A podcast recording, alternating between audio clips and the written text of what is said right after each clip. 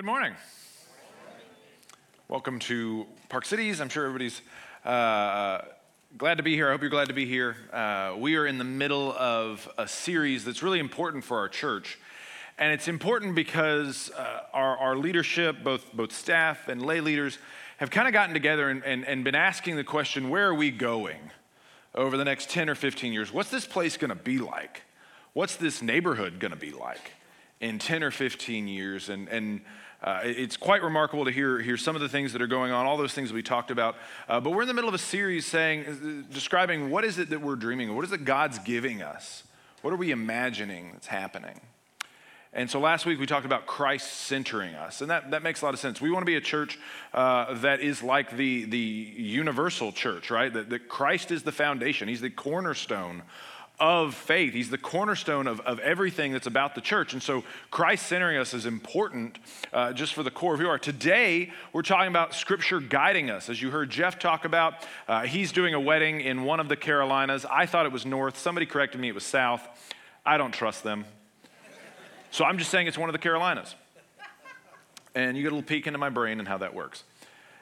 And so he wants to wanted to be here, but he had committed to this a while back, and so he's he's doing that, and, and so you guys get me uh, this Sunday. But uh, it's really really neat about how God is working uh, through the scriptures and through the dwell readings, and and just knowing that that God is working in our lives through through that. And so. Uh, we, these are a series of distinctives in our church Christ centering us, Scripture guiding us. We're going to go on and on through October 22nd uh, which will all be worshiping in the sanctuary and uh, spending time there together. And then we'll have uh, lunch out on the lawn and kind of all of this saying, this is where we're going. This is, this is what we're doing. And so uh, it's an incredibly important uh, time. I'm glad you're here. If you're new or if you're a guest, uh, and you kind of want to know, hey, what's this about? This is a good, good season to be here at the church. We also are memorizing a verse. Uh, I'm still working on it too, but we're going to read it together. You'll join me in reading it. it says, Now to him who is able to do far more abundantly than all that we ask or think, according to the power at work within us. To him be glory in the church and in Christ Jesus throughout all generations, forever and ever. Amen. That's Ephesians 3:20 uh, to 21. Now that seems like a passage that's incredibly applicable. Like you can you can memorize it, you can kind of hold on to it, you see the, the application and the importance.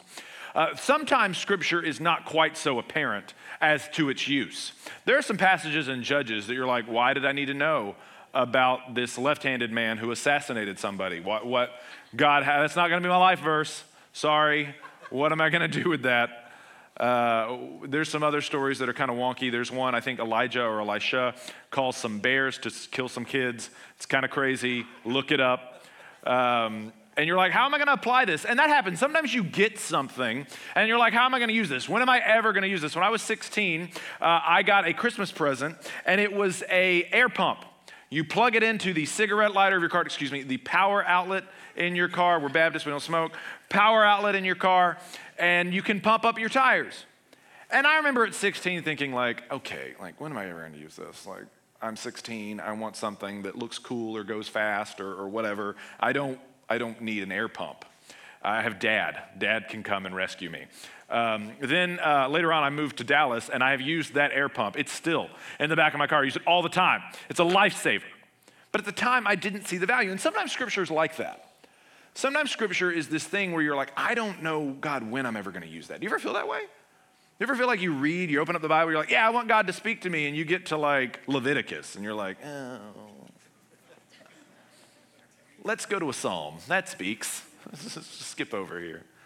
Today, I want us to see that Scripture guides us, that Scripture speaks to us, and it speaks in any place, to anyone at any time. Any place, anyone, anytime. We're in Acts chapter 7. This is Stephen's speech, which is beautiful. I asked the last, uh, some people have had to memorize Stephen's speech. I asked the last uh, uh, hour if anybody's ever memorized it, and nobody had. Has anybody memorized it before? Okay, we're a godless church that needs to repent. Got it. Good.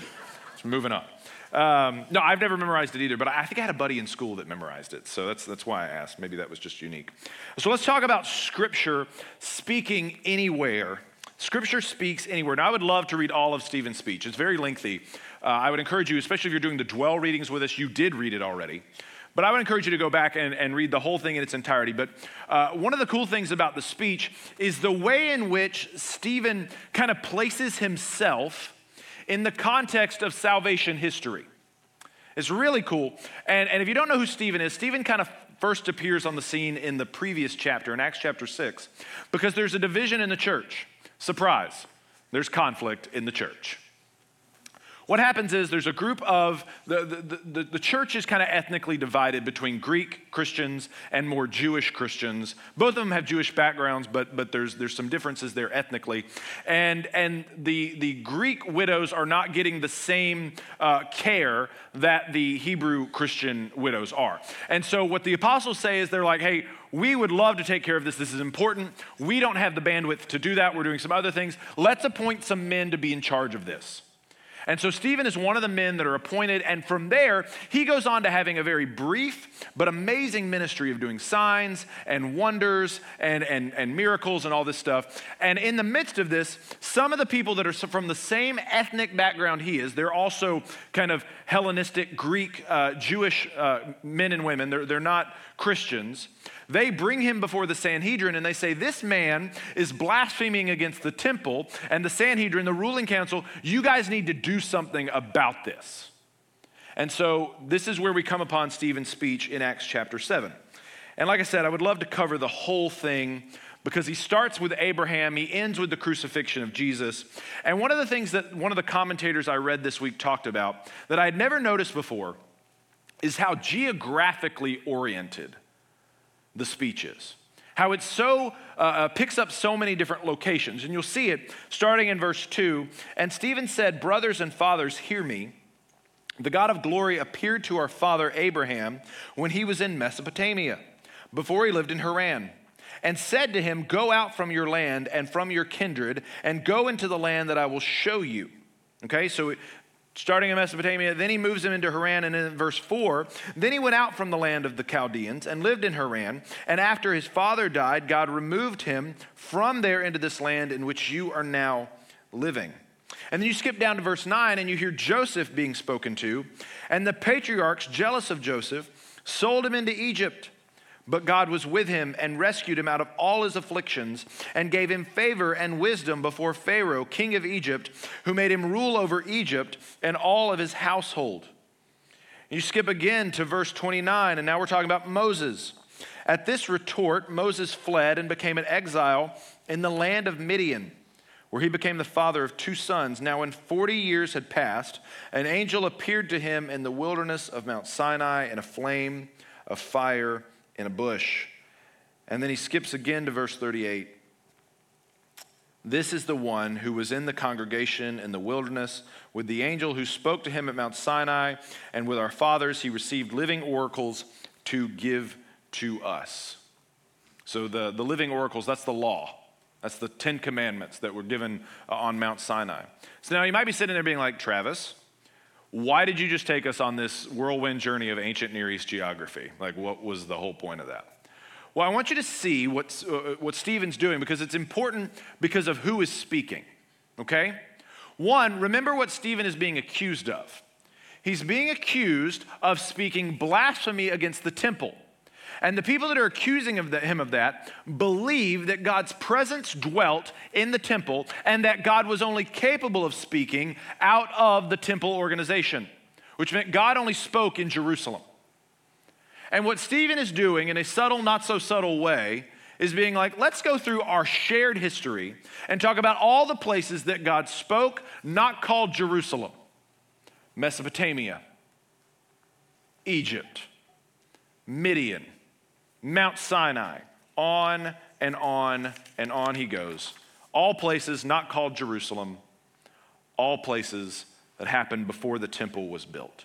Stephen is reminding these temple aficionados, these templophiles, that God can speak anywhere because he has.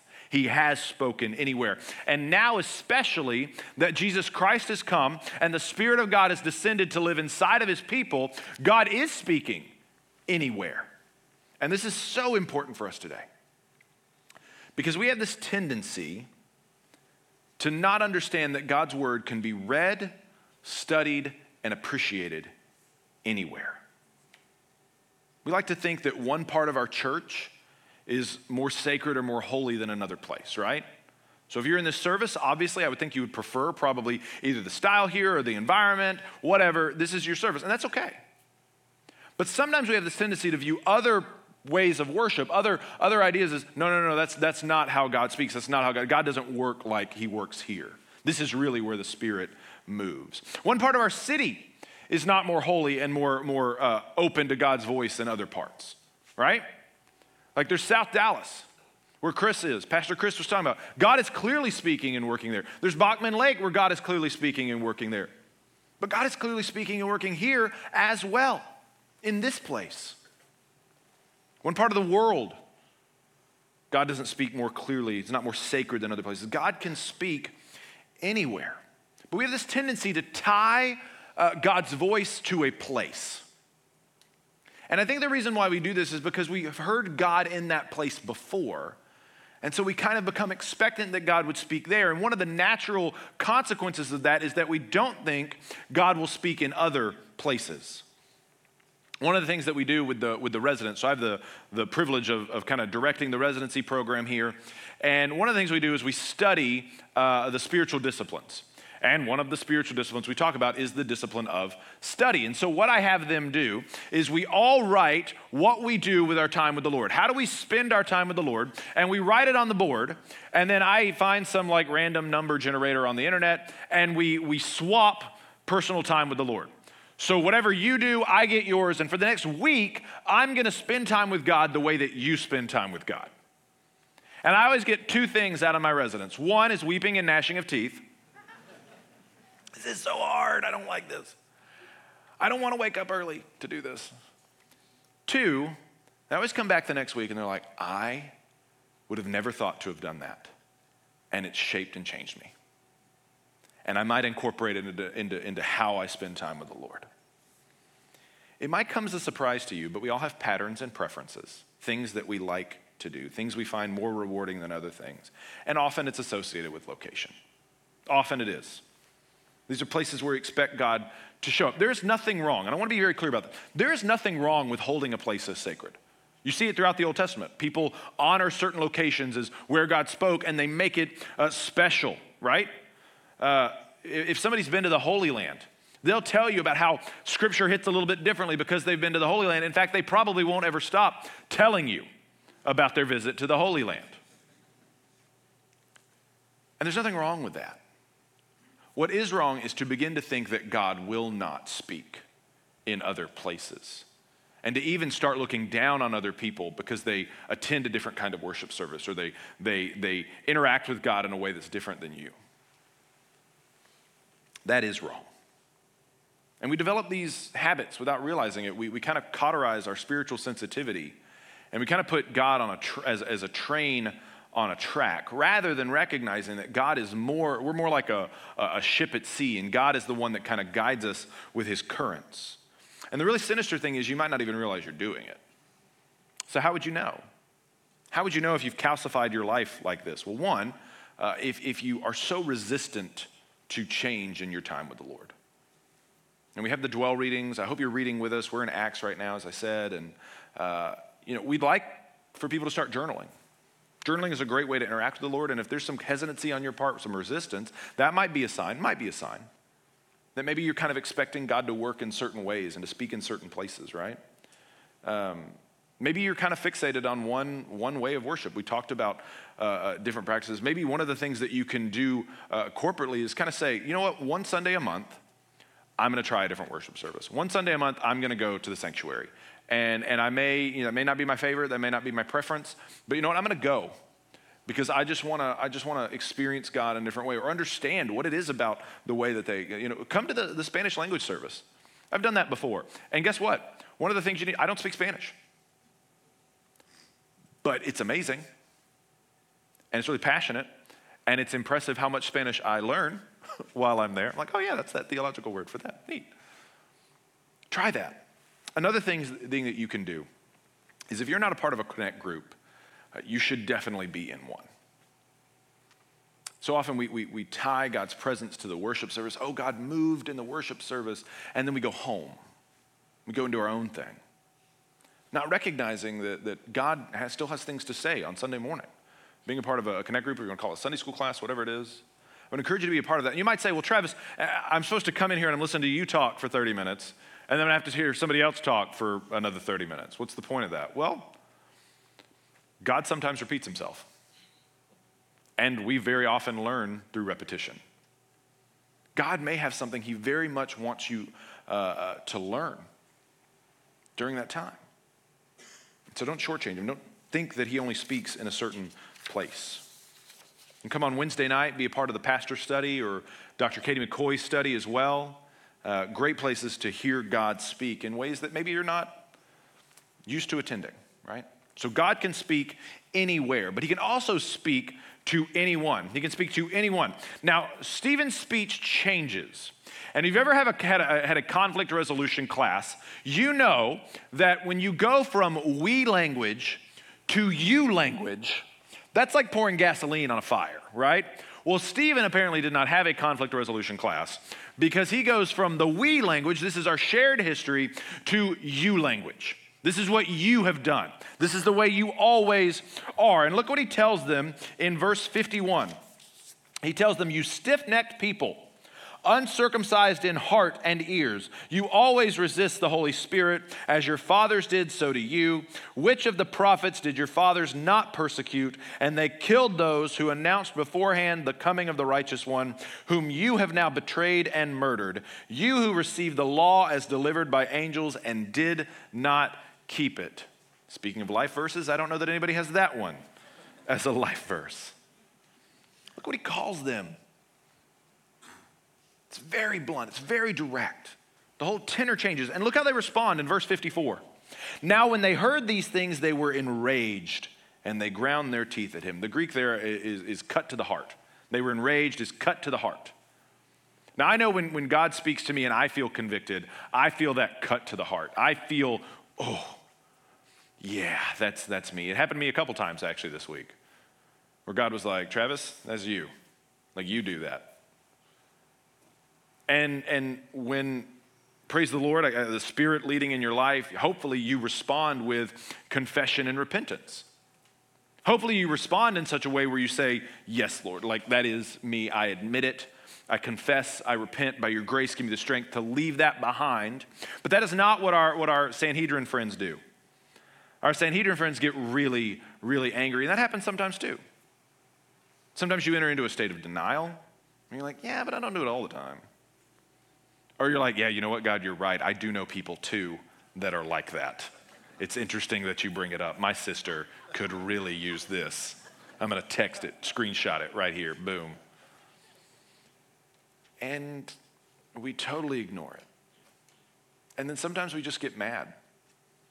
And we close the Bible and we're like, God, why are you coming after me about this? I'm a good person. There's a whole bunch of other people that need to hear this rather than me. I want you to look again at, let's look together, I suppose, at the kinds of people that God speaks to in Stephen's speech. You know, Abraham, when God spoke to him for the first time in Genesis 12, was likely a polytheist. He's likely an idolater. Yahweh was probably one of many gods that he worshiped, actually, probably Elohim at the time. He didn't have his name yet. We didn't, he didn't give his name out yet. Moses, or sorry, Jacob. Jacob's a liar, a cheat, a thief. Joseph. Joseph's a great guy, but young Joseph is super annoying. He's like, I have all these dreams, and look at everybody bowing to me. And all of his family's like, Stop it. And he's like, Look at my Technicolor dream code. It's so neat. He's a brat. He's a super brat. And God still speaks to him. God still speaks to him. Moses is a murderer. And not just a murderer, that's a sin, obviously. But Moses has other complications in his life. Not sins, not at all, but things that might make him feel like God's not going to speak to him. He comes from a multi ethnic background. He was born Jewish, but he was raised Egyptian. I, have talked to people, I kind of know people that come from kind of blended family backgrounds, and there's identity crisis. They're like, what, who do I, what group do I belong to? Who do I identify with? He has a speech impediment. He's like, I'm not good at talking. Don't make me do that. We become convinced that there are only certain kinds of people that God speaks to. And you're like, Travis, of course God speaks to you. You're a pastor. Of course God speaks to you. No, no. It's not like that. God wants to speak to anyone. But we have these things in our life. We have either rebellion in our life, we have sin that maybe is ongoing, and we think, oh, God doesn't want to speak to me. God wouldn't want to speak to me. Or you have in your life, you have a, um, uh, maybe a, a, challenge or a disability of some kind. I, I, was thinking about this this week actually, about how often we talk about God wants to speak to you through, you, through the Word of God, through reading the Bible. And I can't imagine how hard it must be to have dyslexia and be told again and again and again to read your Bible. And to think, well, if God wanted to speak to me, why did He give me such a hard time reading His Word? And I'd never thought about that before. And I get that. Like, I, I understand it. I don't, I, don't, I don't struggle with that. But it breaks my heart because, again, like how challenging that must be and what a, what a difficulty that must create in your relationship with the Lord. But this is where we have to have faith. God has said He wants to speak. And praise God, we live in an era now where, where you can listen to the Word, you can, you can watch it. There's actually a, a, a YouTube recording of like the, Johnny Cash reads the entire Bible. I'm not kidding. It's the King James Version, but he reads the entire Bible. And so if you want to hear the, the Word of God from the man in black, go for it. It's, it's good stuff. God wants to speak to all of us. And you may think, Travis, I get it. You're just saying it because you're trying to be nice. No, I'm really not. I know God wants to speak to all of us because look at what happens at the end of the chapter. Or, or sorry, here, the, who is he speaking to? At the end of Stephen's speech, who is God speaking to last? He's speaking to the Sanhedrin.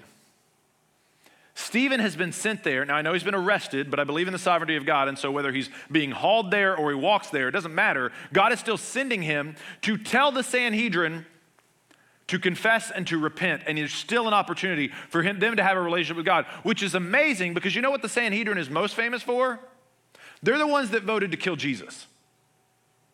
They're the ones who voted to put an innocent man to death. And not only an innocent man, but the innocent Son of God. They have Jesus' blood on their hands. And you know what? God is still trying to speak to them. He still calls them to confess and to repent. So now tell me again why you think God won't speak to you. They did the worst thing imaginable. And God is still trying to reach them.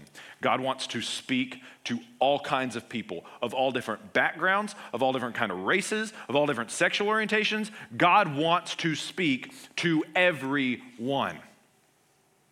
The only group that has a hard time speaking to God are the hard-hearted ones. And hard heartedness can look like a lot of things, but the one in our context that I think appears the most often is when we think we know what God is going to say. And this happens a lot, especially if you grew up in church, you know the Bible stories. And so you open up the Bible and you come to the prodigal son, or you you read Luke chapter 2 because it's Christmas time, and you're like, oh, I heard Linus already. I know what this is going to be. I know what God, God's going to say. That is a special kind of hard heartedness where we think we know what God's opinion is. And so rather than humbly coming to God and saying, God, what do you have to think about this? What do you have to say about this? We instead say, I know how this ends. I know how this story goes. I know how this goes. I know what you're going to say, God. You know what we don't know? You don't know how that scripture is going to end in your heart. Because God may have been working all these years so that the story of the prodigal son, the story of the Christmas story, something like that hits you differently than it ever has before. God could be working all these years. He speaks to Moses after 80 years. Do you know all the stuff that happens in Moses' life? He speaks to Joseph in Egypt. All these things happen. And Joseph probably knew the story of, of, of, God speaking to his father and his father's father and his father's father's father. He knows all this stuff, but it hits differently at a certain time. God wants to speak to you. And when we approach him and think, oh, I know what he's going to say about this, that's when we're hard hearted, especially in our context and our culture. We have to stop letting our emotions and our culture and our politics drive our interpretation of Scripture and instead go to God with a humble heart and being like, God, what do you have to say about this? I'm listening. It'll change your life. If you go and you, you take this card out that we have in the, in the bulletin, and it says here on the, on the handout, how will you focus on daily scripture reading? Will you read with us? Is essentially the question. Are you going to read with us? And I hope you know that that's a loaded question. It's not we just want you to peruse the Bible with us. We want you to read with us. We want you to let Scripture read you. We want you to, to, to approach it with questions and to allow God to speak to you because it will change your life. And I know it'll change your life because I see it all the time, and I saw it specifically in a couple, Laura and David Couch, who were baptized last week, and you're going to hear their story uh, right here on the video. I'm David Couch. I'm Laura. We have two sons, and we've been married a little over seven, Seven years, years now. now. And we've been at the church for about two years. That's right. I met Laura um, probably you know a, a couple years after college, and we really hit it off on our first few dates. A topic came up of what's your religion? What do you what do you practice? And I assumed we're from the South. He went to TCU. He played football. He's a Christian. Everybody here is Christian, right? And he told me he's not a Christian. And that was heartbreaking. I said I don't practice religion. Um, I don't I don't believe in God. I consider myself atheist on worst days, probably agnostic at best, and was pretty I think pretty anchored to that position. And from that night forward, the prayer was, Dear Lord, please open his heart, light a little fire in his heart. And um, that's been the prayer. I think as our relationship went, went on, though, I think Laura was always praying for me, and always, you know, I think leaving breadcrumbs or or putting things out there. You know, she would send me devotionals sometimes, you know, um, and point me in that direction. And again, I, would be receptive, but I wouldn't say I was I was buying it. I wanted her to pursue her faith. I'm okay with raising our family in that, and you know, I'm okay with the status quo. About two years ago, we had something happen in my family that was brought me to my knees, world rocking, world shattering, devastating, and it was the catalyst for our faith journey. It was so galvanizing how she was in her faith um, and how she turned to God and turned to Scripture. And for me, I think my heart, I could feel my heart start to open or to, be less hard. And we were coming here um, at the time, and I, again, I wanted to get there or have an idea of getting there, but I was still kind of going through the motions, I would say, you know, going to service. And it wasn't until I think me actively pursuing and God speaking to me more in that way, um, where I was able to, I guess, embrace it. Looking at Dwell, it's like, I need to go back. and so I think it's been reading, you know, reading the gospel and getting acquainted with the gospel. I think it was it's probably been less than a year. And I asked Lawrence, like, what is the like I actually don't even know what is the gospel. All of a sudden one day I was like, I I believe. And it was just such an, a, a crazy moment for me because I think if I you know look back five years ago, I just never I just I just never saw myself. And being in the scripture every day is us actively choosing God and to pursue that relationship. Feels like the answer to a prayer I said eight years ago and have continued to say every day. And it's transformed us. Today we're being baptized. It's, it's awesome, yeah, to make a public profession of our faith. I think it's it's a it's another it's end of one chapter it feels like for us and obviously the beginning of a, a, much bigger one where I, I wouldn't be here without God speaking to me and my wife. Um, and I'm just so grateful that I've had that in my life and, and the opportunity to be where I am today. God can speak to anyone, somebody even who considered themselves an atheist on a bad day. It's amazing. I love that story. I would love to sit here and talk more about them uh, on and on and on because um, they're amazing people and God does amazing things. Uh, but we have one more idea to cover the idea that Scripture can speak at any time. So he speaks in any place. Scripture speaks uh, to anyone, but he, uh, it also speaks at any time. Look at verse 55. But he, full of the Holy Spirit, gazed into heaven and saw the glory of God and Jesus standing at the right hand of God. And he said, Behold, I see the heavens opened and the Son of Man standing at the right hand of God. But they cried out with a loud voice and stopped their ears and rushed together at him. And then they cast him out of the city and stoned him. And the witnesses laid down their garments at the feet of a young man named Saul. And as they were stoning Stephen, he called out, Lord Jesus, receive my spirit. And falling to his knees, he cried out with a loud voice, Lord, do not hold this sin against them. And when he had said this, he fell asleep.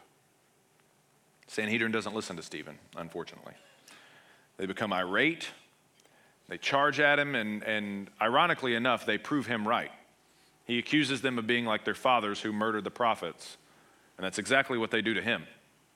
And it's, there's no trial, it's more like a lynching. They just drag him out of the edge of the city and stone him. It's very clear that the Sanhedrin did not expect to hear from God that day. They didn't expect to hear from a man who was going to see Jesus Christ standing at the right hand of God. They didn't expect to hear that. This wasn't the, the time that God was going to speak. But if you look back at Stephen's speech, you see how God really does speak at any time. Now, you can go through the centuries and, and talk about how Abraham lived at a certain point, and then centuries later there was Moses, and centuries later David, and centuries and centuries, and, and on and on and on. But think about the places where these conversations happened. God spoke to them at Sabbaths, at festivals. He spoke to them when they were just hanging out under a tree. I'm pretty sure Abraham received the promise of a son while he was just chilling up under some oaks. They were preparing a meal while they dined, while they sang, while they wrote music. He speaks at night, he spoke in the daytime. God can speak at any time. At any time. Any time. And you ought to be aware of that. You need to know that God does not waste your time. If you are in the Word regularly, if you're doing the dwell readings with us, if you're spending time with the Word regularly, guess what? Any time can be a time for God to speak. We often look at events as like, like, like I said, certain, if, if certain places are sacred, we also think of certain times as sacred. I like to do my quiet time in the morning, or I like to do mine in the evening. But what about the car ride? Is that not a time for you to talk about what God is doing in your life? Is that not a time for you to listen to Johnny Cash, read the Bible? Is that not a time for you to talk to your kids and ask them what they think about God? Is that not a time? What about at a mealtime? Do we just pull out our phone and peruse the internet? Or is that a time for God to speak? Have you ever had lunch with the Lord? Just sitting there with Him. As you're laying down to sleep at night, what do you think about? Do you think about the things you're worried about for the next day, or do you think about what God has said to you? We need to start expecting God to speak at any time because He can speak at any time. And you know what will speak to you at any time? Literally anything else. If you have kids, they will speak at any time. And you don't know what it's going to be, but they will talk. I read an article that was like most unbelievable things that are in modern TV, and it's how children will like come onto the set, make a comment, and then leave, and the parents will continue their dialogue. That's not real. I've never continued dialogue with my wife. It's constantly interrupted by kids, right? Advertisements will speak to you at any time. The news will speak to you at any time. Some of us have Fox News on like loop, it's just constantly on in our house, anytime. And until you put God's voice above those voices, you will have a thousand masters competing for your attention. But when you put God over those voices, you then have one master who has no boundaries, but for your good and his glory, he doesn't have boundaries and He will speak to you at any time. You'll wake up in the middle of the night recognizing the voice of God. Because here's the thing about time you never know when your time is up. Stephen probably did not wake up that day thinking, I'm going to die, but I think he was ready. I think he was ready. I think you can tell by his speech. I think you can tell by what he says.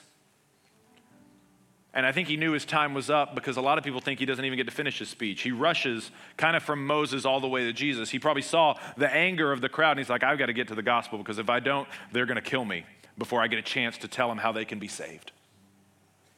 And so he cuts his speech short. We're all going to have a meeting with Jesus at a certain place, at a certain time, face to face with him. Are you ready for that? Are you ready for that? How would you know if you're ready? Let me ask you this Do you know his voice? Because if the first time you've spoken to Jesus in your life is on that day, you're not ready. Because what we've done in our lives is we've built this barrier between us and God. And Adam and Eve started it. We just continue the family business of putting up a barrier between us and God.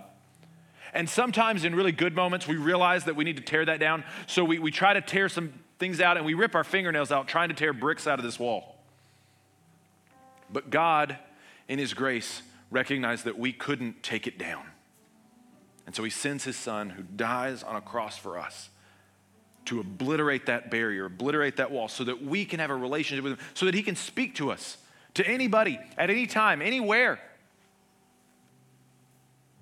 But some of us act like that wall is still up. They tore down the Berlin Wall in 1989.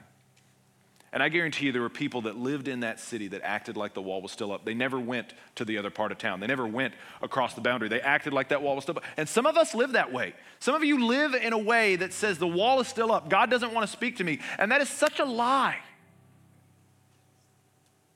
Anyone could be you. Anywhere could be right here. And anytime could be right now that God wants to speak to you. Are you listening? Or are you just going to walk out of here and go to lunch and act like nothing happened? What a waste of time that is. God doesn't want to waste your time. He doesn't want you to waste your life. Are you going to listen? Because He wants to speak to you, because He loves you. He loves you so much. Put your faith in Him. Let's pray. Gracious God and Heavenly Father, thank you for this morning and for the truth that you speak. Thank you that Stephen, although they tried to shut him up, that he got the last word and that he still speaks today because you're speaking through him. God, may you give us the privilege and the honor to be your mouthpieces. And may you speak through us, Lord. May you speak to us. That's in your son's name we pray. Amen.